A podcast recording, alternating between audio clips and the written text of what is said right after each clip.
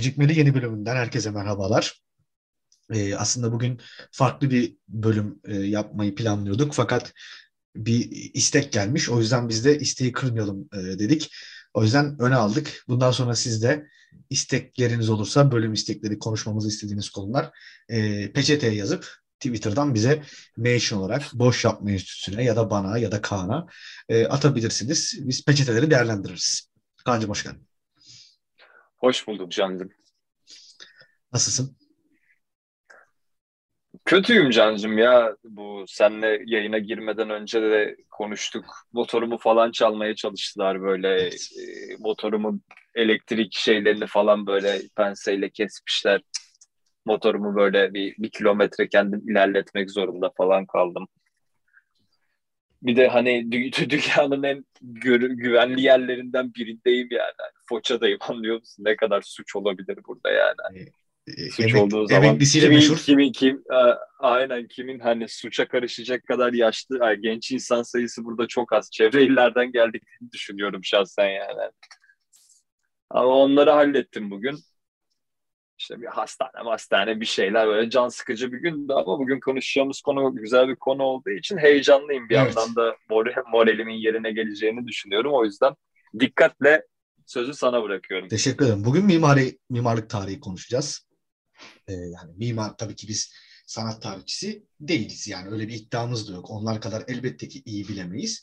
Ee, biz sadece mimarinin insanlık tarihine olan e, etkisi, işte nasıl kullanılmış, hangi amaçlara hizmet etmiş, e, ne gibi yani aşamalardan geçmiş biz onu konuşacağız. Yoksa işte nişidir, revadır, efendim avlusudur, üçlü beşli parendesidir falan bunlar bizi pek fazla e, yani teknik terimleri pek fazla bilmiyoruz. Biz sadece insanların yaşamak için ve bulundukları şehirleri düzenlemek için nasıl e, aşamalardan geçtiğini anlatacağız. Ve nasıl nasıl ne şekillerde yapılar kullandığını Tabii. ve bu yapıların hani e, geometrik özelliklerine de biraz gireriz. Tabii ki. Tabii ki. O kadar da değil. O, o kadar biliyoruz yani.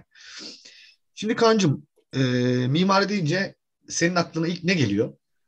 Ya ilk ne geliyor mimari yani, deyince? Ya mimari deyince benim aklıma e, yani şey olarak anlatmam gerekirse en basit tabirle e, insanların barınmak için kendilerine bir yer inşa ettiği sırada bu Hı-hı. yaptıkları yapının güzel olması veya işte e, atıyorum eskilere gidersek özellikle dini tapınaklara falan gidersek heybetli olması e, insanın içine girince böyle wow hani ben nereye geldim hani burada cidden bir e, ilah yaşıyor olabilir havası verip verdiği bir sanat biçimi olarak görüyorum mesela hani bir wow evet. etmeni diye adlandırabiliriz bunu en basit tabirle yani. Doğru e, düşünüyorsun aslında bir yerde. Şimdi bizim tarihçilerde yani Türkiye'deki tarihçilerde şöyle bir özellik vardır. Biz atıyorum e, Fenerbahçe Spor Kulübü'nü e, yazacağız. Fenerbahçe Spor Kulübü ile alakalı bir e, tarihsel metin ortaya çıkaracağız. Türkiye'de Fenerbahçe ile alakalı tarihsel metin Adem'in yeryüzüne inişinden başlar. Tabii. Yani böyle bir giriş paragrafı verilir efendim işte insanlar spora çok meraklılardı. Hazreti Peygamber güreş tutmuştu falan filan gibi böyle. Ee, önce bir evveliyat verilir. Şimdi biz bu evveliyatı tabii ki de vermek zorundayız. Sonuçta ortada somut bazı şeyler var. Ee, biz bu evveliyatı şuradan vermeye başlayacağız. Şimdi hep e, aslında birbiriyle bağlantılı şeyler yapıyoruz. Çünkü bir şeyin kökenini bilmediğin zaman şu andaki yapıların ne demek olduğunu pek fazla anlayamazsın. E, ilk yapılaşma, yani ilk insanların e, sanat amacı gütmeksizin, daha sonra biliyorsun mimari bir sanat olacak.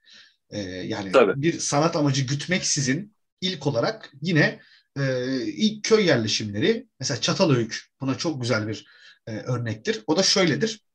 Evler birbirine geçmiş böyle yani ayrı ayrı değil de birbirinin içerisinde e, hepsinin üstünde gezilebilecek, hepsi birbirine bitişik ve güvenliği yüksek şekilde inşa ediliyor. Aslında bu herhangi bir mimari akıma ya da herhangi bir e, sanat akımına girmiyor. Fakat daha sonra... Tabii o zamanlarda öyle bir dertleri yok. O zamanlarda tabii şey yaptı, en efficient yani hani e, nasıl ortama en uygun, en fazla güvenliği evet. sağlayabilecekleri şekilde inşa etmeleri gerekiyor. Evet. Yani Hatta öyle bir bakış onun, açısı yok yani. Hatta onun şeyi vardı, e, bir haritası var, Çatalhöyük'ün bir haritası var. Olmazsa onu da şeye ekleriz. E, Çat, Çatalhöyük bu arada Konya'da. Evet. Bilmeyen arkadaşlarımız varsa. Evet onu e, o, Türkiye'de yani. Hani. Aynen o çok önemli bir yer. Zaten hani şey e, eğer şey olmazsa bir mani olmazsa ben onu e, bizim e, sayfa bizi duyurduğu zaman programı duyurduğu zaman oraya eklerim. O şey haritayı. Evet. Şimdi artık e, modern devletlerin kurulması yani köy yaşantısından çıkıp devletlerin ortaya çıkması. Bunu geçen bölümde çok konuşmuştuk. O yüzden üstesinde pek üstünde pek durmuyorum. E, dinin gelişmesi özellikle bizi Orta Mezopotamya'da yani o bereketli Hilal bölgesinde e, ilk sanatsal yapılar yapıları ortaya çıkaracak. Ya as, aslında sanatsal diye ziguratlardan bahsediyoruz değil mi şu an? Tabii ziguratlardan bahsediyoruz. Ya aslında buna sanatsal olarak bakılabilir mi, bakılamaz mı o konu hakkında mesela benim düşüncelerim var. Senin düşüncelerin neler? Başta onu sorayım yani. Yani sanatsal, pek, e, senin neden sanatsal... Bir, ya bana pek bir sanat kaygısıyla yapılmaktan ziyade e, şimdi bunlar dini yerler olduğu için şimdi tabii Hristiyanlık falan hani Hristiyanlıkta direkt kiliseler sanat üzerine falan yapıyor ama bu ziguratlarda mesela hani daha dinin caydırıcılığına yönelikmiş gibi geliyor bana. Daha heybetli, daha işte nereye girdiğini bilmen gerekiyor. Yani hani atıyorum orayı yaptıran kişi veya yapan kişinin illa ki hani güzel olsun gibi bir kaygısı vardır ama onun dışında hani sanki bana daha şey gibi geliyor. E, caydırıcı bir havayla yani. Hani sanat düşünülerek yapılmış gibi gelmiyor bana ziguratlar. Peki. E, tab e, tabii ki de zaten onlara bugün sanat eseri şeyini e, titrini şey yapan biziz zaten. Hani o şeyi veren biziz. Dolayısıyla çünkü çünkü yüksek duvarlar işte ne bileyim koca koca merdivenler dağ, dağın içine yapılmış falan böyle hani. Ama işte baktığın zaman Kaan'cığım bu daha sonra Doğu e, şey mimarisini Doğu tapınak mimarisini tamamen etkileyecek aslında. Yani Doğu ta, Doğu tapınak evet, mimarisi evet. derken e, özellikle şeyi söylüyorum. E,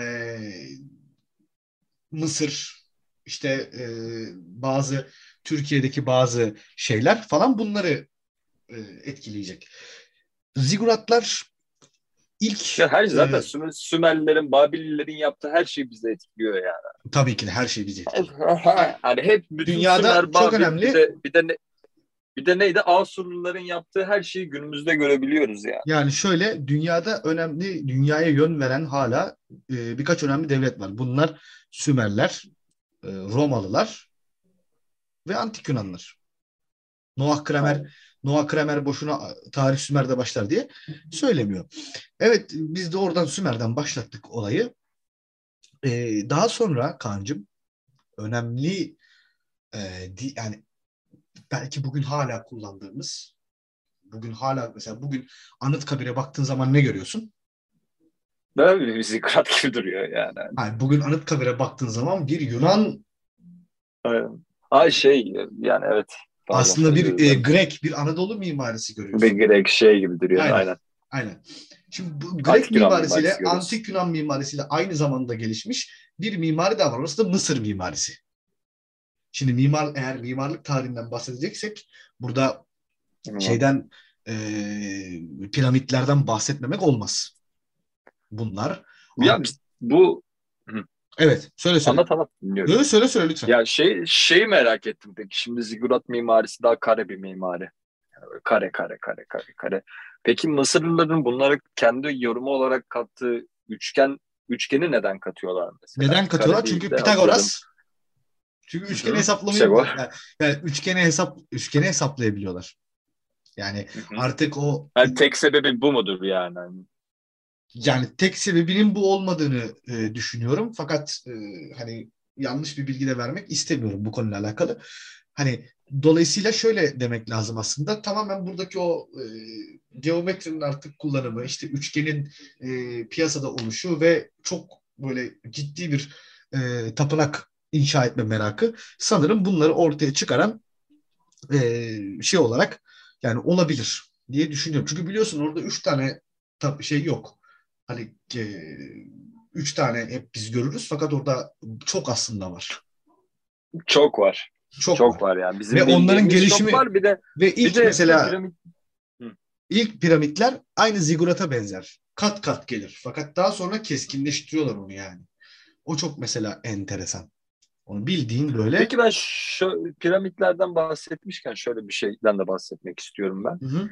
Ee, yani insanlık olarak e, bilginin dağılımı açısından bir şeyden Evet. bahsetmek istiyorum. Şimdi biz piramit deyince e, aklımıza sadece Mısır geliyor. Değil mi? Evet. Evet. Çoğu insanın aklına sadece Mısır geliyor. Peki e, Güney Amerika'da mıydı? Machu Picchu. Machu Picchu'da mıydı? Evet, Ee, Machu Picchu. Burada bur- burada da e, Mısır'daki yapılan piramitlerin yani aynısı değil fakat ama e, çok büyük benzerlikte aynı yapıları görüyoruz. Şimdi arada bayağı mesafe var. Var.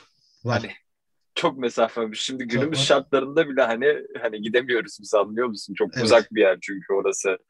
E, bu üçgen mimari peki Güney Amerika'ya mı taşınmıştır Mısır'dan yoksa e, Güney Amerika'dan mı Mısır'a gelmiştir sence? Şimdi eee, tabii ki bunu cevaplayabilmemiz mümkün değil. Ama şöyle söyleyebiliriz. Bak şöyle söyleyebiliriz. Aslında bunun en yakın şeyi o. Eee, yükselme mitleri. Yüksel, yükselme mitleri. Hmm. Eliade bunu yükselme mitleri olarak açıklıyor. Eee, mesela Machu Picchu'ya baktığın zaman bir merdiven görürsün. Göğe doğru yükselen merdivenden. Machu Picchu biraz daha böyle merdiven formundadır. Yani oraya çıkarsın. Oranın törensel bir havası da vardır. Piramit dediğin şey bir mezar. Piramit dediğin Ama şeyde hayır, onun e- tepesine çıkamıyorsun. Yani o yükseliş şimdi e, düş- şeyi düşün, piramidin altını düşün. Bir e, kareden üçgene doğru yürüyor değil mi? Piramit dediğimiz şey bu. Evet. Fakat burada e, açmamız gereken ya söylememiz gereken şey şu. Bunların hepsi birer göğe yükselme e, şeyini nedir onun adı? Bir göğe yükseliş mitini canlandırır aslında. Yani Evet. bu yapılar yardımıyla göğe yükselirsin, tanrılara yükselirsin. İşte mesela Keops piramidi ilk yapıldığında, bu arada mimarın adını da söyleyelim, İmhotep. E, fakat Mumya'daki İmhotep değil. Hani Mumya serisindeki. İmhotep vardı ya, o değil. Ya, Ee, ya da şey de değil. Ast Asterix Obelix'teki vardı ya bir tane. Aynen. Müteahhit. Onlar onlar değil. Ee, aslında bak o Laz müteahhit o işte. Aynen. O Laz müteahhit o işte. İmhotep. Aslında baktığın zaman çünkü mimar adam. Neyse abi. E, Müthiş bu- bir Türkçe dublaj. Ha, harika. Bence Harika. dünya Dünya sinema, tarihinin en iyi dublaj. dünya sinema dublaj. tarihinin en iyi şeyidir yani. Ve bunların hepsi Dublajı. yükselişi, yükselişi ifade ediyorlar ve kutsal yapılar. Kaan'cığım.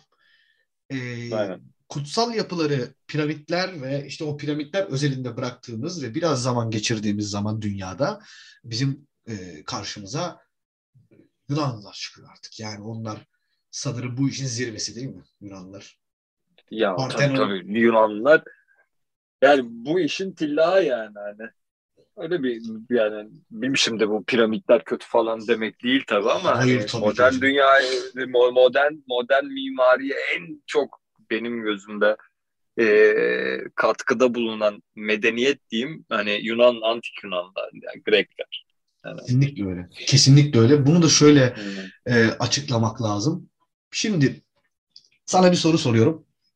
Bu soruyu benim sana 105. soruşum. Sen büyük ihtimal 105. kere hala sen cevap vereceksin. Bir antik tiyatronun Yunan Ne? tiyatro bir antik tiyatronun Yunan tiyatrosu Evet. mu yoksa Roma tiyatrosu mu olduğunu nasıl anlarsın? bir tiyatronun Roma mı Yunan mı nasıl olduğunu nasıl anlarsın? Ee, bilmiyorum. Evet. Bunu sana, bilmiyorum. bunu sana 105. kez O- söylüyorum. A- Ama, ama ama ortasında mescit varsa bu tiyatronun Türk tiyatrosudur. Kesinlikle Türk tiyatrosudur o. Ee, antik Yunan tiyatrosu bir dağın yamacına yapılır. Yani kasnak olarak dağ kullanılır. Fakat Roma tiyatrolarında kasnak yoktur. Şehir içlerinden mi buluyor? Aslında bugün bizim bildiğimiz stadyum mimarisinin başlangıcı Roma Kolezyumudur. Bugün bizim bildiğimiz stadyum bak stadyum mimarisi hiç değişmemiştir. Hala aynı şekilde kullanıyoruz. Yani düşünsene aradan 2000 sene geçmiş, 3000 sene geçmiş. Abi mimaride gram mı oynama olmaz? Yapıda gram mı oynama olmaz? Olmuyor işte. Hala kolezyumu kullanıyoruz. İşte bu Yapılabilecek en iyisi yapılmış. Yani. Yani yapılabilecek en iyisi yapılmış. Çünkü yani üstten kapatma sistemi var, ısıtma sistemi var kolezyumun. Kolezyumun ısıtma sistemi var. Yani böyle bir yapı bu. Neyse biz Nasıl Ee, ısıtıyorlar kolezyumu ya? e, Roma'ya Roma'ya geldiğimiz zaman onu anlatacağım nasıl ısıttığını. Şimdi Tamam. Ro- Yunan'dan devam edelim. Biliyorsun Yunan medeniyeti e, Anadolu'dan işte e, şeye kadar uzanan efendim e, işte Avrupa'nın işlerine kadar uzanan işte İtalya'nın kıyıları falan filanlar. Kıyı hal, kıyı insanıdır bunlar. E, dola, şey Akdeniz yapan, insanı. Akdeniz insanı bunlar bu şekilde kümeleniyorlar. Bu şekilde şehir devletleri şeklinde yaşıyorlar. E, baktığın zaman en önemli yapıları yani eğer bir Yunan şehrini görmek istiyorsanız dünyada iki yere gidebilirsiniz.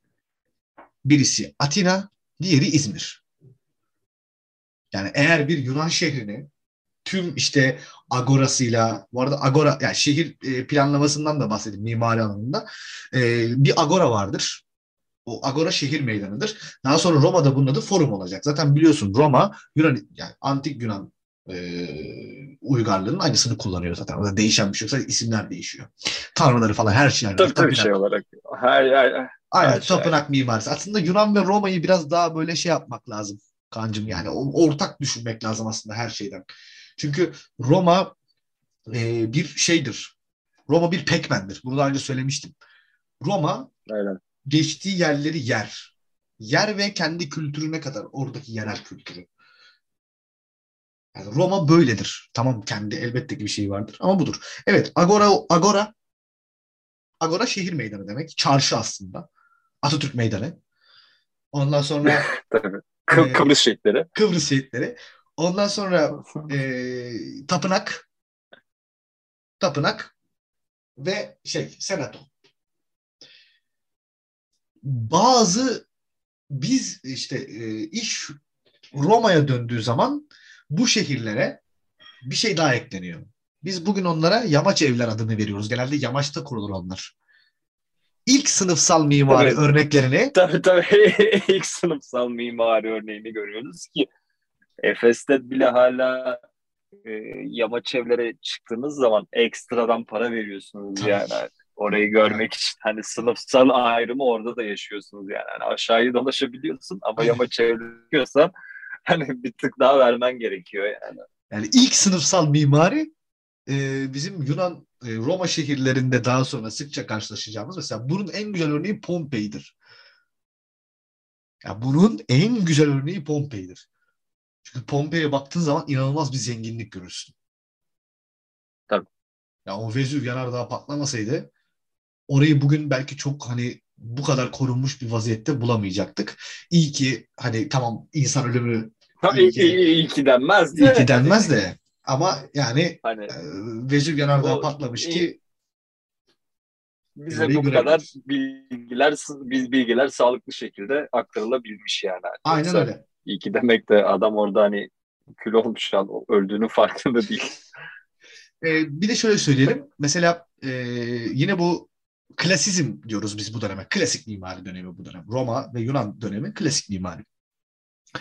Burada söylememiz gereken en önemli şeylerden bir tanesi. e, özellikle Roma e, aslında hadi yeri gelmişken söyleyeyim. E, Nero, Neron Roma'yı yakmıyor. Böyle bir şey yok. Yok Roma'yı şeye kentsel dönüşüme sokuyor kendisi. Aynen öyle. Kentsel dönüşüm. Aslında Evet, kentsel dönüşüme kentsel sokuyor.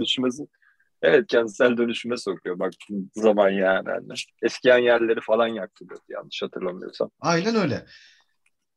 Bu klasik dönem mimarisinde kancım bizim gözümüze en çok çarpan şey e, sütunlar, sütun başlıkları, işte Korint sütun başlıkları, insan görünümündeki sütunlar. Bunlar yapılara hani ilk böyle sanatsal dokunuşların mesela şey mimarisi. Aynen kay, kay, kaygılar orada başlıyor. Yani. Orada işte estetik nerede başlar? Estetik felsefeyle başlar. Tabii. Dolayısıyla- ya bir de hani sanat kısmı hani sütunu düz yapmak yerine mesela atıyorum oraya illaki bir sütun mu koyulacak? İşlemeli bir sütun koyuyorlar yani. En basit tabirle. Hani Aynen oraya spiralli bir sütun koyuyorlar. Niye dümdüz de koyabilir? Bunu yapması herhangi bir şeyde ne denir ona e, inşaat mühendisliği açısından herhangi bir sıkıntı da çıkarmıyor yani oraya spiralli yapmaması ama yapmayı tercih ediyor. Aynen öyle. Şimdi mesela bu- Felsefeyle başlıyor da. Aynen öyle. Şimdi mesela yine şunu da söylemek lazım. Ee, özellikle Yunanistan'da kullanılan, günümüz Yunanistan'ında yapılmış antik yapılarda kullanılan mermerlerin birçoğu bizim Kütahya mermeridir. Onu da ekleyeyim. Yani Kütahya'dan gider mermer. Düşün o kadar kaliteli bir mermer ki. Ama biz bugün Kütahya'yı lanet olasıca bir şehir olarak yani Kütahya'da Ee, salladık Kütahya'ya yani Kütahyalılardan özür dileriz ama otogar hariç hiçbir şey güzel değil. Aynen öyle yani. Enteresan bir şehir. Evet. Benim için e, e, Eskişehir, yani Eskişehir'den İzmir'e döner ki, dönerken ki e, Otogar noktası. otogar noktası başka bir şey değil. Bir de şey tarafı güzel şimdi. Konudan sapacağım. Neyse sapmayayım ya. Giderseniz kaplıcaları da güzel. Evet kaplıcaları da çok güzel gerçekten. Kütahya, Afyon Evet. bölgesi kaplıcaları harikadır. Şimdi kap- Harikadır. hazır hazır kaplıca demişken mesela yine Roma ile ortaya çıkmış bir şey daha söyleyelim. Hamam mimarisi. Hamam. Hamam mimarisi. Evet. Evet. Roma temizliğe çok fazla önem vermiyormuş gibi görünse de aslında temizliğin çok büyük bir sosyal ortam olduğu bir e, şey e, yapı. Yani Roma'da temizlik aslında sosyallik demek. İşte insanlar beraber tuvaletlere gidiyorlar. E, public tuvaletler var değil mi? Ha- halk tuvaletleri, umumi tuvalet. Ondan sonra yine Tabii. yine Ama cidden o gerçek ger, ger- gerçek Tabii ki. o bir tuvalet. Tabii ki. Altı kişi aynı anda. Bunların yine birkaç tane bölümü var. Ee, sauna bölümü. Sauna, işte e, göbek taşı. Göbek taşı. Aslında bugün bizim Türk hamam olarak adlandırdığımız bütün hamamlar Roma hamamıdır aslında. Yani Roma hamamı. Tabii biz o mimariyi Sadece alıyoruz. kendi, kendi, dokunuşumuzu yapmışız. Aynen öyle. Biz Kendi, sadece kendi, kendi, kendi küçük dokunuşlarımızı yapıyoruz böyle. aynen işte biz kubbe Ama falan ekliyoruz. Aynen. Peki ilk ilk sana bak çok güzel bir soru soruyorum. Ee, Roma Partenonunu bilir misin? Roma Partenonu. Nedir? Roma Pantheon'u. Roma Pantheon'u eee, dünyanın en ikonik kubbeli yapılarından biridir. Hani şu Pantheon'u. ortası hani şu ortası boş olan. Tamam biliyorum tamam. Heh. Biliyorum. Bu Roma Pantheon'u Kaan'cığım işte bir aslında efsaneyi başlatacak olan yapıdır. Kubbeler. Hep Kubbeler gök- ortadaki kupalar. Gökyüzü Aynen. gibi, yapıları gökyüzü gibi örtmek istiyoruz. İslam mimarisinde de bu var. Buradan İslam, alıyoruz zaten. İslam mimar, tabii ki de İslam mimarisinde var. Şimdi İslam Direkt- mimarisi Direkt demişken şimdi artık yavaş yavaş Roma yıkılacak. buradan geçeceğiz İslam mimarisine. Şimdi Roma yavaş yavaş yıkılacak. İkiye bölünecek. Ve eee, bir Roma daha kurulacak. Neresidir bu Roma? Tabii de İstanbul. Şimdi eee, bir yani Konstantin'in Hristiyan olup olmadığını bilmiyoruz. Yani Roma'ya ne zamana kadar bir Hristiyan yani şey Bizans'a ne zamana kadar bir Hristiyan devlet diyebiliriz. Ee, çok emin değilim çünkü biliyorsun arada ikonoklazm dönemi var işte Justinian dönemi var tekrardan paganlık geri gelmeye çalışıyor falan filan olay çok karışık dönemler. Fakat şehir planlamasında İstanbul zaten Roma'nın aynısıdır. Sadece Aynen. Bizans sadece Bizanslılar doğuda gördükleri bir şeyi katarlar Kolezyum'un yerine. Hipodrom. Bodrum. Çünkü o Şeiro dediğimiz araçlar var ya Şairot. O e, hani Aha. arkasında duruyorsun. Chariot. Ha, Chariot aynen. Evet. O bu sefer şehrin merkezinde kolezyum değil aynı eğlence mekanı hipodromla devam ediyor. Bak bugün hipodrom mimarisine bak. Bizim Veli Efendi'ye gidelim ya da gel bir gün Buca'ya gidelim seninle beraber. Ondan sonra şey Gan- Ganyan'a düşelim o zaman. hipodromda, hipodromda Ganyan'a düştüğümüz zaman gerçekten bak mesela çok enteresan orada şeyler var. Bir takım mor giyiyor, bir takım yeşil giyiyor. Bunların takımların adını unuttum. Ee, çok büyük mücadele falan var aralarında. Ya. İnanamazsın yani. Hatta böyle çok önemli oyuncular çok önemli paralar falan kazanıyorlar yani. O kadar önemli bir hipodrom. E, artık oraya dönüşmüş. Hipodroma dönüşmüş. Ve Kaan'cığım burada artık paganizmin bitişi yani o eski dinin terk edilişi yeni bir uhreviyata dönüş olarak yeni bir uhreviyata dönüş olarak çok çok çok çok çok dünya tarihini belki de kökten değiştirecek uzun yıllar e, aşılamamış e, bir yapı karşımıza çıkacak. Bugün biliyorsun biz kendisini tekrardan camiye çevirdik. Ee, bugün biz kendisini tekrardan camiye çevirdik. Ama e, yapacak bir şey yok. Ayasofya. Buradan milletli Isidoros ve Tralesli Antemius'a çok çok çok selam olsun. Gerçekten bizi e, o gotik sanata kadar ki dünyanın belki de gördüğü en büyük yapıyla selamladılar. Bir kere Ayasofya'nın kubbesi biliyorsun üç kere güçlendiriliyor. E, ilk kubbe zaten ahşap böyle e, taş karışımı bir şey. Fakat daha sonra işte oraya da geleceğiz. E, Mimar Sinan artık orayı bambaşka bir forma sokuyor. E, kulakları çınlasın. E, burada aslında baktığın zaman Hristiyan mimarisinde bir bazilika mimarisi vardır. Biz doğuda bazilika mimarisi, e, batı dünyasında bu katedral olarak e, tecelli ediyor. Bizim burada kullandığımız baz, bazilika uzun bir hol, uzun bir hol, sağa sola dolu bir e, genişleme, ortada sunak. Yani haç aslında baktığın zaman. Ve o e, Isidoros, millet Isidoros o şeyi vermek için e, Antemius'la Isidoros o şeyi e, havayı ve uhrevi havaya verebilmek için bir kubbe ekliyorlar. Aslında Roma'daki Pantheon'dan etkilenseler de burada ciddi bir e, çalışma yapılıyor. İşte dört tane fil ayağı üzerine fil ayakları kubbenin üzerine oturduğu geniş ayaklardır. Bunun üzerine oturtulan kubbe bizi insanlık tarihini aslında değiştiren bir yapıyla e, karşılaştıracak.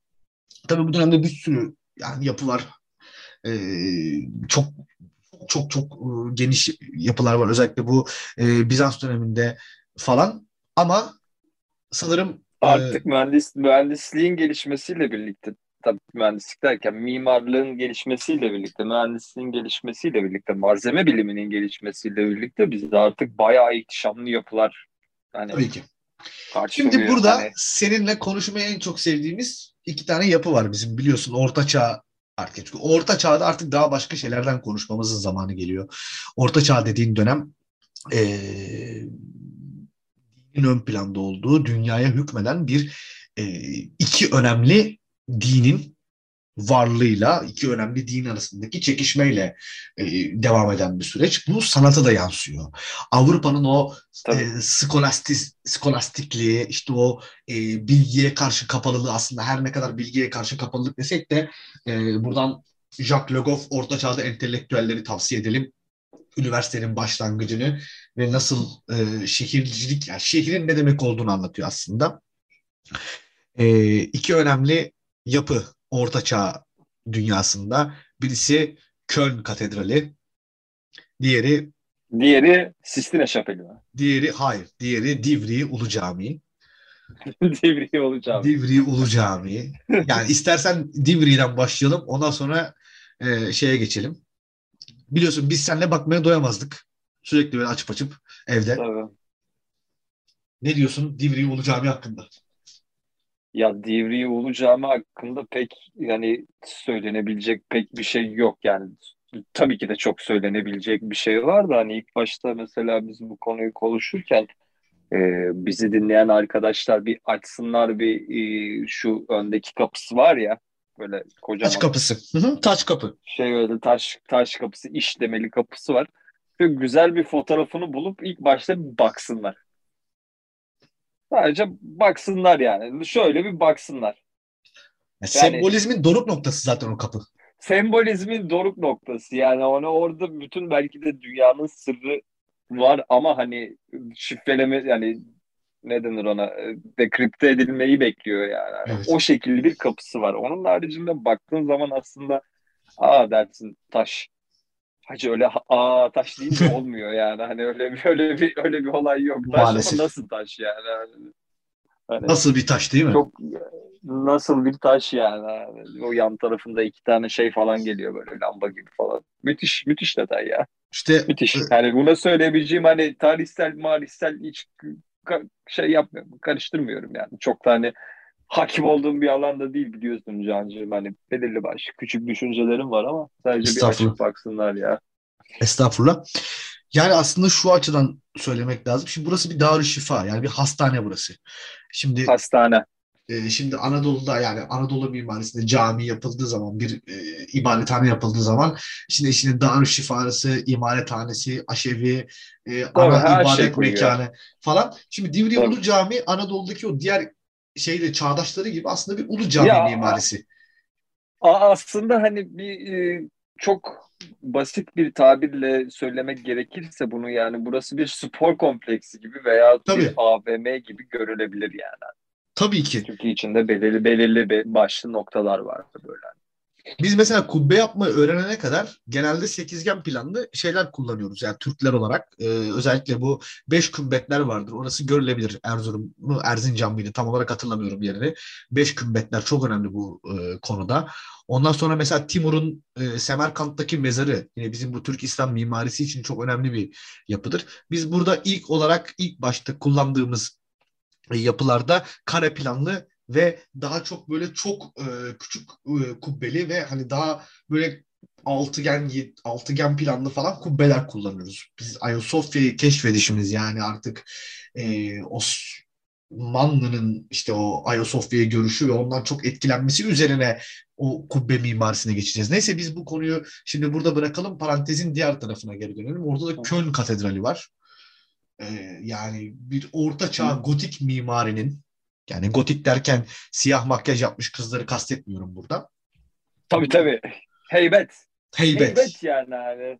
korkutucu, ürkütücü, korkunç. korkunç. Aynen.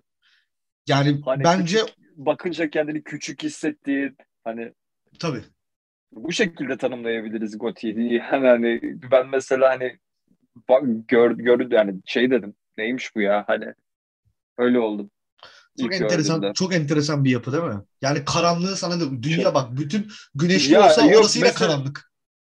Tabii tabii yani ben şey olarak düşündüm başta ya dedim moruk dedim şimdi atıyorum karanlık bir güç uyansa anlıyor musun gibideki gibi Evet. hani Evet. karanlık karanlık karanlık bir güç uyansa ve insanlar bir anda İspanyolca konuşmaya başlasa buranın merkezi e, bu gotik yapılar olabilir özellikle Köln Köln, Köln Katedrali yani hani. Aynen. Çok- Burada her an böyle başka bir dünyaya açılan bir kapı olarak şey çıkabilir ne de bir yaratık çıkabilir bir kayju, kay, kayjun muydu? Kayjun çıkabilir yani hani.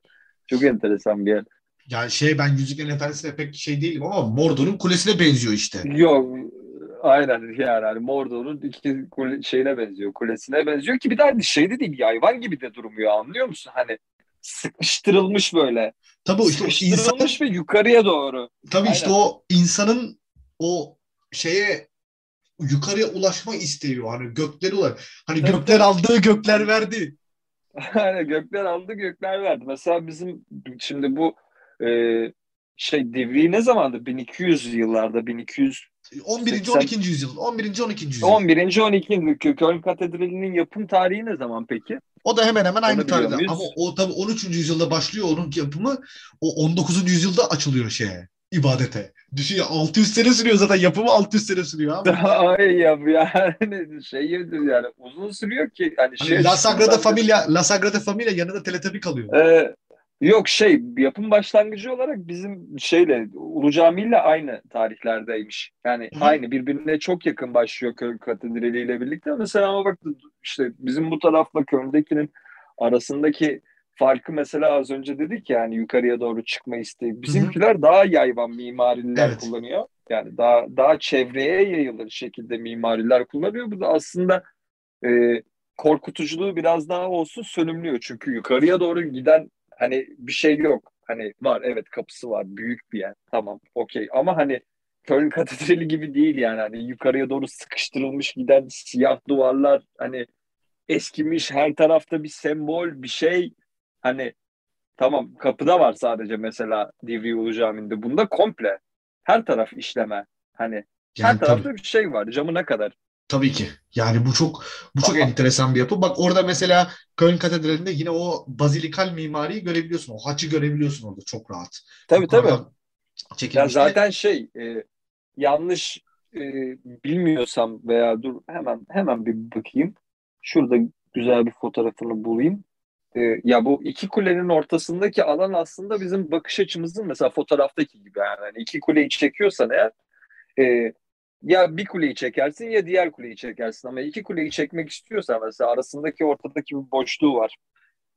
İki kulenin arasındaki. O orta boşlukta mesela şey bir hanç sembolü var. Yani mesela, asıl orada mesela dikkat çeken nokta orası. Tabii ki. O da oraya odaklıyorsun. Çünkü ikisine aynı anda bakamayacağın için ortasına bakman gerekiyor. Aynen öyle. Yani şimdi burada zaten e, esas vurgulanmak istenen şey şu. Yani Orta Çağ dünyasına ait yani neden gotik yapılmış? Çünkü Orta Çağ aslında hani kendi içerisinde çok fazla e, o özgür düşünceye çok fazla şey vermeyecek bir dönem. Hani özgür düşünce biraz daha sonra zaten onun ortaya çıkmasıyla beraber biz orada artık şey göreceğiz. Barok, tabii şey, rokoko tabii, tabii. falan göreceğiz yani. Tabii. Şey yani yavaş yavaş bunun çıkmasıyla birlikte zaten şeyi göreceğiz. Yani hani e, Floransa'daki yapıları görmeye başlıyoruz yani. Tabii ki de. İşte bu daha işte renkli, daha yine heybetli ama hani şey değil. Ne denir ona? Ee, çok karanlık binalar kötü değil, değil yani. Hani, karanlık değil artık. Karanlık binalar değil yani. içindeki işlemelere kadar daha aydınlık binalar. İşte San Pietro Bazilikası gibi. Ondan sonra tabii, işte tabii. o e, Venedik'teki yapılar gibi. Hani daha böyle e, şey binalar. Daha onlar. ilahi tarafa yani. Aynen. Dinin şey tarafından ziyade korkutuculuğundan ziyade daha böyle işte yukarılardaki işte freskleri olsun evet. kullanılan işte malzemenin rengi olsun daha hani daha kucaklayıcı bir yapıya dönüşmeye başlıyor. Tabii ki çünkü özgür düşünce tabii, ve tabii. Hani yenilenme yavaş insana... yavaş yayılmaya başlıyor. Şimdi Kancım e, yani biz orta çağ böyle iki yapı üzerinden yani en azından kendi içimizde biz böyle tanımlıyoruz. Yani bu şekilde seviyoruz çünkü bu sonuçta bizim programımız. Ee, şimdi doğudan yükselen bir gücün biliyorsun artık e, işte Osmanlı geliyor. Piyasaya onlar çıkıyor. Şimdi müstakil bir Osmanlı mimarisinden aslında bahsedemeyiz. Bu da aslında çok büyük bir tarihsel yanılgıdır. Şimdi biz Osmanlı mimarisi derken e, mesela hangi dönemi baz alacağız ya da ne bileyim hani nereye kadar getireceğiz falan bu şey değil. Klasik çok dönem. uzun bir dönem çünkü. Çok hani klasik dönem falan diyebilirsin en fazla. Fakat aslında eğer biz bir mimari konuşacaksak Sinan'dan öncesi ve Sinan'dan sonrası diye ikiye ayırmamız gerekiyor. Şimdi Aynen. Şimdi baktığın zaman işte artık 15. yüzyılın ortalarından itibaren e, artık bir dünya imparatorluğu konumuna kendini getirmeye çalışan bir Osmanlı var. Bu anlamda da e, Kanuni Sultan Süleyman'la beraber ortaya bir Mimar Sinan gerçeği çıkacak. Yani işte akustik kullanımı, ondan sonra Ayasofya'yı geçmeme isteği. Çünkü biliyorsun e, Süleymaniye e, bu bir tevatür de olabilir tabii ki. İşte Süleymaniye'yi aslında şeyin karşısına yapmayı düşünüyor. Ayasofya'nın karşısına yapmayı düşünüyor ama yapamam diyor. Hani buraya olmaz o. Çünkü hani ondan Ayıp. aynen hani ondan güzeli yok çünkü. E, ve hani yapmıyor. Tabii tevatür de olabilir bu. E, ama Selimiye'yi yapıyor. Şimdi Sinan'ın getirdiği en büyük yenilik Sinan mekan aydınlatmasını dünyada başarabilen en iyi mimarlardan bir tanesi. Sinan mekanı inanılmaz aydınlatabiliyor. Akustiği yani mikrofonun olmadığı bir doğal dönemde ışık kullanarak doğal ışık aynen doğal ışığı çok iyi hesaplayabiliyor. Tamam bunu sadece matematikle açıklayabilirsin ama bazı insanlar yeteneklidir. Tabii mesela yani Alejandro González Inarritu biliyorsun kendisi evet. Meksikalı bir yönetmen. Yani evet. Revenant'ı komple doğal ışıkla çekti. Mesela. Yani bunu yapabilecek çok az insan var. Mimarı da Sinan da bunlardan biri yani. Aynen öyle. Sinan hala aşılamamış. Bak hala aşılamamış. Bizans mimarisinden Roma mimarisini almış ve bunları bir klasik Osmanlı mimarisine dönüştürmüş. İşte dört fil ayağı üzerine oturan geniş bir kubbe, dört tane yarım kubbeyle desteklenen üst mekan, e, büyük bir giriş. Çünkü bizde daha çok böyle taç kapılar vardır. Sinan o taç kapıları biraz küçültür. Mekana küçük olduğunu hissederek girersin ve mekan bir anda büyür. Yani Sinan yapılarının en önemli Aynen. özelliği budur. E, çok tabii ki şey daha sonra Sedefkar Mehmet Ağa e, diyecek ki ben bu Ayasofya'nın karşısına Bir de Sultanahmet çakayım. Aslında Sultanahmet ile Ayasofya'nın hiçbir farkı yok birbirinden. İkisi de aynı aslına baktığın zaman. E, bu da Ayasofya'nın aslında ne kadar büyük bir e, şey olduğunu, etki sahibi olduğunu gösteriyor bizim üzerimizde. Diye e, Osmanlı ve o klasik 15-16. yüzyılda aslında böyle ligde özetlemiş olabiliriz. Ya aslında burada yine San Pietro Bazilikası'nı konuşmak lazım. Öbür tarafta da yani işte. Hani Selimiye Sistine ve Şapeli'ni konuşmamız Sistine, lazım. tabii ki tarafta. Sistine, Sistine Şapeli'ni konuşabiliriz. Ya zaten Sistine Şapeli'ni konuşmaya herhalde gerek yok. Ee, Creation of Adam Aynen. m- e, şeyin Michelangelo'nun. Nedense benim Michele, Michelangelo'yu tabloyu yaptıktan sonra, tablo diyorum freskoyu yaptıktan sonra 19. yüzyılda en bilinen kısmı vardır ya. Bir tane bilim adamı yanlış hatırlamıyorsam bu e, yani Tanrı'nın olduğu kısmın aslında bir beyin anatomisinin e, farklı şekilde çizilmiş bir versiyonu olduğunu ortaya çıkartıyor. Biz yaklaşık olarak bunu 15. yüzyılda mı yapılmıştı? 15. 16. yüzyılda 16. yapılsa 15 15 16 tam hatırlamıyorum. Yani bir 400 yıl- 400 yıl sene 400 yıl işte 4 400 yıl sene sonra öğrendik. Mesela bu da güzel bir ayrıntısıdır. Çünkü bak mesela biz o zaman konuşursak hani ne dedik? Aydınlanma ile birlikte e, şey ne demek mimariye de e, etki ediyor dedik ya mesela bu zamanın en büyük mimari eserlerinden birinin olan Sistine Şapeli'nin içinde de Michelangelo'nun böyle güzel bir dokunuşu var. yani işte bu mesela zaten dönemin e, o sanat aşkını o ya da dönemin troll. aynen o dönemin o sanat aşkını işte dönemin o sanata verilen e, şeyini özelliğini aslında bize çok net olarak gösteriyor. Tabii şöyle bir şey var. Şimdi özgür düşünce mimaride şöyle bir ya Şimdi aslında biz dünya gelişiyor derken şunu kastetmiyoruz değil mi? Dünya gel dünya kendi kendine gelişmiyor. Dünyayı biz geliştiriyoruz yani. Dünyanın içindeki bizleri kastediyoruz. Dünya geliş, gelişiyor derken insan gelişiyor. Dolayısıyla her insani gelişim e, her mekan e, gelişimine de bir katkı sağlıyor. Yani Ama biz bu- mesela 19. yüz- 19. yüzyıldan sonra hani estetik kaybımızı kaybettik gibi geliyor bana sanayi devriminden sonra. evet çünkü sanayi devrimi Mesela tekrar bir 15 kara- 15'i konuştuk. Tabii tabii yani hani 15. yüzyıldan tamam aydınlandık. Yani Sofyalar yapıldı, Selimiyeler, şapeller yapıldı. Okey. Her şey güzel gidiyor. Mimari olarak şimdi bile hala baktığımız zaman bunların güzel eserler olduğunu ve dünyanın mirasları olduğunu düşünebiliyoruz ama on- 19. yüzyıldan sonra özellikle e, sanayi devriminden sonra e, bu yapılar mesela tabii ki de var. Mesela Beyaz Saray bunların bir örneğidir anlıyor musun? evet Beyaz Saray da bir mimaridir veya atıyorum işte İngiltere'deki Big Ben de bunlardan biridir. Ama ve lakin biz bu tarihlerden sonra biraz e, sanat kaygımızı kaybedip onun yerine işlevselliği öne koyuyoruz gibime geliyor. Bu konu hakkında ne düşünüyorsun? Sanayi Şimdi- devriminin mimari yapılara etkisi tabii ki. nedir yani? Hani? Şimdi 16. yüzyılda kancı barokla tanışıyoruz biz. Barok e, süslü, işte abartılı, ondan sonra böyle işte farklı farklı mitolojik figürlerle süslenmiş binalar falan. Yani bizim sanat kaygımızı, estetik kaygımızı daha çok ön plana e, çıkaran şeyler işte. Mesela bunun tabii ki en e, şey örneği e, Versailles'daki Aziz Louis Katedrali. Yani inanılmaz süslü bir yapı olduğunu söyleyebilirim. Ondan sonra tabii e, yani o şeylik, süslülük, o böyle hani o şeylik daha sonra Rokoko'ya dönüşecek. Rokoko daha böyle sarmal. Tabii o, o tabii 18. yüzyılda yani Aynen. rokoko renkli renkli şen, şendelier mi denir onlara Türkçesi? Aynen. Neden o? Avize.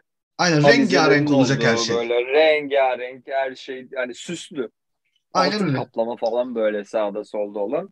Aynen öyle işte. Mesela bizim olduğu güzel bir mesela aslında. mesela işte Dolmabahçe Sarayı o dönemde biz de e, oraya Hı. doğru biraz böyle kayıyoruz yani. Dediğim gibi e, şey neyi değiştirdi? E, sanayi devrimi neyi değiştirdi? Zaten sanayi devriminden biliyorsun biz burnumuzu kurtaramıyoruz. Sürekli bir oraya Tabii, tabii, sürekli karşımıza çıkıyor. sürekli karşımıza çıkıyor çünkü dünya tarihini değiştiren bir dönem artık. Sanayi, ta- sanayi devriminden sonra kancım insanların ihtiyaçları değişmeye başlıyor. Şimdi eskiden birçok sınıf vardı değil mi? İşte askeriye, köylüler falan filan. Fakat işçiler köyden kente göç eden işçiler ve işçileri yönetenler. Bu iki sınıf klasik sınıflara eklemleniyor. Şimdi klasik sınıflara ek, eklemlenmesi demek farklı bir şeyin de ortaya çıkması anlamına geliyor. Şimdi bu nedir? Bu şudur. İşçileri nerede barındıracağız? Bir kere apartman mimarisi ortaya çıkıyor. Aynen. Aynı, ya aynı. bu sadece işçi iş bu işçileri nerede barındıracaktan ziyade şöyle de bir artı yapmak istiyorum. Sen senin dediğin doğru fakat şimdi e, dünya nüfusu artıyor. Evet sürekli artıyor. Sürekli artıyor. Sürekli artıyor. Sürekli artıyor. Dolayısıyla yatay mimariden dikey mimariye Aa, yatay mimariden dikey mimariye geçmeye başlıyoruz yani nüfusla birlikte aslında. Aynen öyle. İşte e, bu, bu ihtiyaçlardan ve bu e, şeylerden dolayı e, biz de mecburen işte bir artık daha tek tip binalar tabii ki devlet binaları ve işte önemli mekanlar haricinde e, daha tek tip işte mesela İngiliz apartmanları değil mi? Kiremitten yapılan o klasik. Manchester Liverpool apartmanlarını düşün. İşte mesela Paris'te ortaya çıkıyor. Tamam yine Paris rokoko hani süslemeler hatta mesela bizde de işte Türk rokokosu derler ona mesela şeydeki işte Balyan kardeşlerin yaptığı birçok e, yapıda bunu görürsün. Bu arada şunu da ekleyeyim. E, dünyanın en önemli mimarları ve mühendislerinden bir tanesi Gustav Eyfel'in hala hazırda İzmir'de bir binası var. Görebilirsiniz. Evet. Kendisi Konak, bugün Konak Pier olarak bilinen mekanın üst kısmının çelik konstrüksiyonu yapan kişi. E, onun da çok önemli bir eseri var. Şimdi dolayısıyla e, bir artık sanat ve estetik kaygısından ziyade daha çok ihtiyaca yönelik, daha çok hani e, olması gerektiği şekilde binalar yapılmaya başlanıyor. İşte modern döneme geliyoruz artık. Çünkü artık sistemin herhangi bir önemi kalmamış.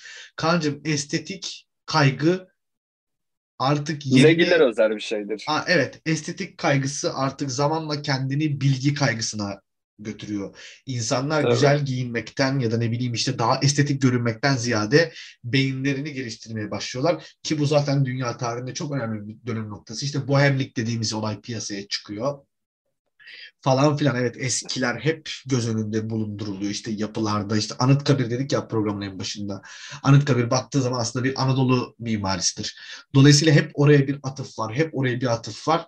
Ama 20. yüzyılın sonuna geldiğimizde yani savaş sonrası dönemde e, yaratılan suni şehirler işte Doha gibi ondan sonra Dubai gibi e, işte New York gibi yani New York suni bir şehir demiyorum ama mimari olarak hani Empire State var bir tane meşhur işte. Onun haricindeki hepsi Empire State çakması zaten. Hani değil mi? Hepsi evet. Empire State çakması. İşte Dubai'ye gidiyorsun. İşte Dubai'ye gidiyorsun falan. 155 e, katlı gökdelenler insanların mekanların içine sıkıştırılmış.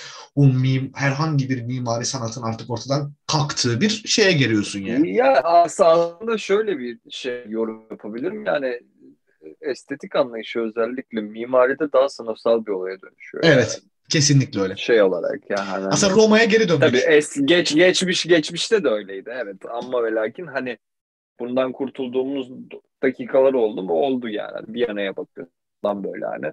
Tabii. Ama böyle hani, e, özellikle senin dediğin gibi işçi sınıfının pek bir estetik kaygısı olmadığı için, olamayacağı için. Onun derdi e, barınmak. Barınmak olduğu için yani uzaklaşılıyor oradan. Aynen öyle. İşte bu da bize artık e, günümüzde o özellikle ya Avrupa için konuşmayayım. Onlar şehirlerini hala çok iyi koruyorlar. Mimarilerini hala evet. çok iyi koruyorlar. Ama olay bize geldiği zaman yani işte bu 50'lerin sonunda başlayan köyden kente gece kondulaşma. Ee, İstanbul'un bugün getirildiği hala. Mesela abi Roma'da tamam bak Roma'da San Pietro'dan büyük bina yapmak yasak. Yasak. Yasak. Ve bu belediyenin al, belediye encümeninde alınan bir karar değil. İtalya anayasası maddesi bu. Yasak. Yapamıyorsun. Olmuyor. Olmuyor. Ama biz Süleymaniye'nin önünü kapattık. Ayasofya'nın önünü var. Bu Topkapı Sarayı görünmüyor artık ya.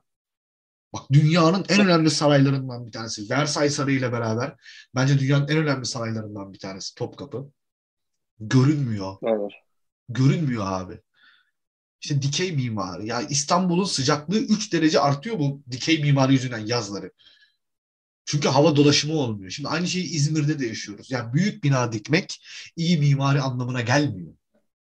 Tabii. Yani iyi mimari mesela Kahramanmaraş'taki dünyanın en saçma binası değil yani anladın mı? İyi mimari Tabii o değil. tabii. Yani iyi mimari o değil. İyi mimari neresi abi? Ya- İyi mimari Sydney Opera binası mesela. Atatürk Kültür Ya. Merkezi mesela. İyi mimari Ya, yani çok çok çok böyle hani tek tek şey yapmaya bile gerek yok. Yani Viyana'nın kendisine baktığın zaman mesela Aynen. yani hani iyi mimarinin olduğunu görebiliyorsun ki yani şimdi ben bir turizmci olarak mesela her zaman şunu söylüyorum. Ee, 75'te yapılan 75'te mi 76 mı? tam olarak hatırlamıyorum tarihini. Bir Türkiye'de bir imar yasası var Can. Evet. Tamam konusu gelmişken bunu söyleyeyim. Bu imar yasasına göre eee, işte şey diyor yani hani belirli büyüklükte yapacaksınız. Oranın doğal şeyine uygun yapacaksınız. e, yerleşkesine, geçmişine uygun yapacaksınız. Büyük olmayacak falan filan. E, yani güzel bir mimari yasası. Türkiye'de bu imar yasasını uygulayan iki yer var canım. Sen de bunu biliyorsun. Neresiydi söyle? Çeşme ve Bodrum.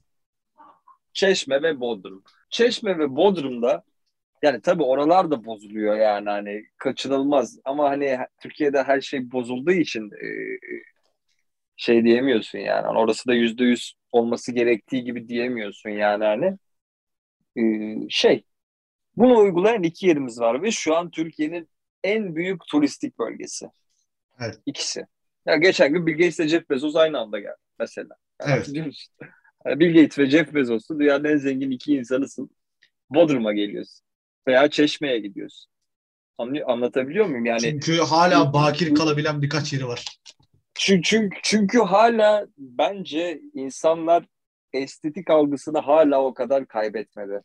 Evet. Bak ne kadar e, hani evet işte kaybettik, yozlaştık bilmem ne falan diyoruz ya hala kaybetmedik. Ve bu mimari yapı bak Bodrum'un Bodrum'da olup da atıyorum e, işte Side, Side'de olmayan ne var? Veya atıyorum Bodrum'da olup da e, bir yer söyle bana e, Dikili'de Mallorca. olmayan ne var? Mallorca'ya Çal, Çal- ha, Çandarlı'da olmayan ne var? Şimdi insanlar neden burayı tercih ediyor? Şimdi tabii ki de hani oradaki eğlence alanları falandır filandır fakat bu eğlence yerleri e, düzgün bir mimarinin içinde olduğu için tamam mı insanlar buraya gittiği zaman o diyor ben ne kadar güzel bir yere gelmişim. Şimdi ben İstanbul'da bunu yani dünyanın en güzel şehirlerinden biri olması gereken bir yerde e, dolaşırken bunu hissedemiyorum. İzmir'de hissedemiyorum. Ya İzmir'i geç ben Foça'dayım. E, Foça'da Foça taşı diye bir şey var Cancığım.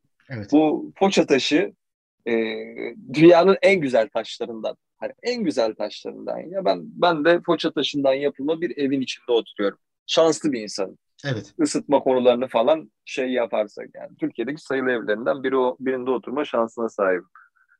E, fakat benim yanımdaki mesela ev yine taştan yapılmış Foça taşından fakat belediye tarafından üstü sıvayla kapatılmış. Onun yanındaki betonarme. Bu arada bu dediğim evler denize sıfır. Yani arkalarda kalan evlerden falan bahsetmiyorum. Hani iki yanında e, İngiltere'deki evler gibi kırmızı kiremitten yapılmaya çalışmış bir ev var. Yapılamamış. Başaramamışlar yani. Hani. Şey İhanet olmamış yani. edememiş daha. Denemişler.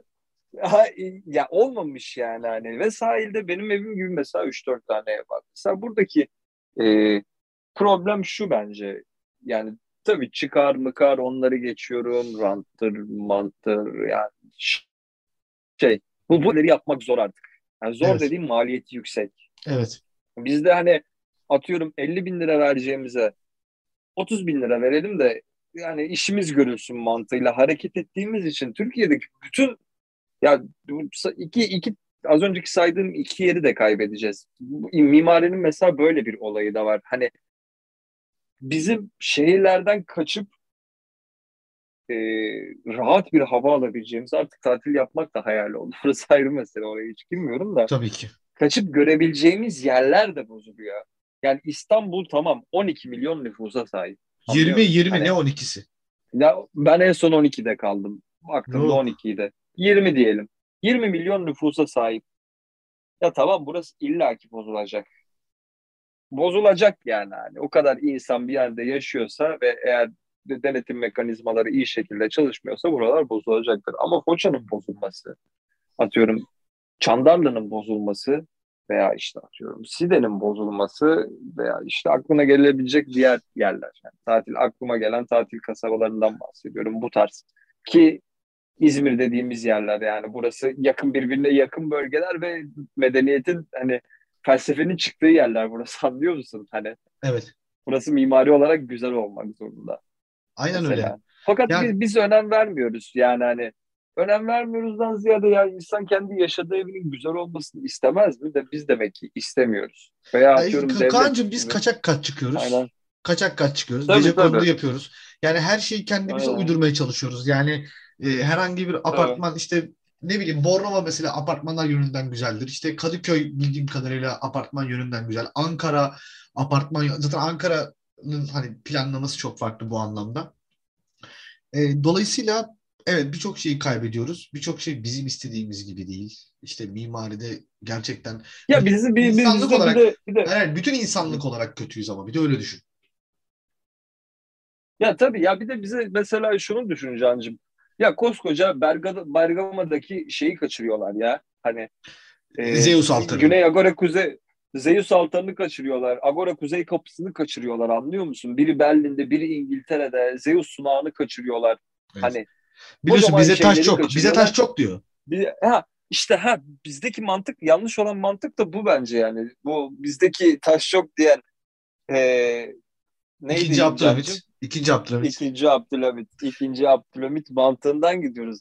Tamam abi bizde taş çok da abi biz bu taşı işlememiz lazım. Yani ne bileyim bizim tapın yani binlerce senelik tapınağın kaçırılmasına mi- milattan önce 400 yılında 500 yılında yapılmış tapınakların kaçırılmasına izin veriyoruz. Bu aslında işte mimariye bakış açımız da aynı. Bizde Tabii ki de. yok. Biz yaparız. kullan mesela biz kullanıyoruz. Mesela biz kullanıyorduk. Aynen. Şöyle mesela Seyit Gazi'ye gittiğin zaman Eskişehir Seyit Gazi'ye gittiğin zaman orada devşirme öğeler görürsün. Aslında biz o şeyleri o kalıntıları sütunları falan çok kullanıyoruz camilerimizde yerel camilerde. Hani değerlendiriyoruz onları. Ama işte zaman geçtikçe ve o parasızlık biliyorsun bizim en büyük sıkıntımız. Yani tarih boyunca parasız Tabii. kal- çok parasız kaldık. Bu da e, bizi mimari yönden tabii ki de çok etkiledi. Yani mesela Dolmabahçe Sarayı, Yıldız Sarayı e, bunların hepsi Çırağan Sarayı, Kaan'cığım bunların hepsi o Avrupa içerisinde yer alma isteğinden dolayı yapılan yapılar. Yani kendimizi orada konumlandırmak tabii. istiyoruz. Dolayısıyla e, evet ortak bir e, tabii ki mimarlık tarihinden konuşuyoruz ama illaki konu bizi de e, bağlayacak. Biz de biraz eleştirimizi yapacağız yani bu manada. Çok doğru yani evet. Ya tabii tabii haklısın yani ama hani bu bizim hani bunu devlet suçu devlete dağıtmak lazım değil anlıyor musun? E, Veya bu suçu kişilere kişilere dağıtmak lazım değil. Hani e, tabii ki de. buradaki bir suçlu varsa bu suçlu hepimiziz abi. Hani bu kaçarı yok yani. Hani çünkü ev yapacak bir param var. 10 bin lira daha fazla verip taş yaptırmamayı tercih ediyorsan eğer ki buna da durumun varsa o bir dakika dersin. Burada bir burada bir yanlışlık var yani hani. Valla ben Yani bunların üzerine ben bunların üzerine bir şey söylemiyorum ve yavaş yavaş programı program Söyle, söyler, söylersek soğuk bir yerde geçeriz çünkü. aynen öyle. Ben bunun üstüne bir şey söylemiyorum. Ee, evet bugün mimari konuştuk. Mimari konuşurken gece kondu konuştuk. Her şeyi konuştuk. Güzel bir program olduğunu düşünüyoruz. Önümüzdeki hafta görüşmek üzere. Kendinize iyi bakın.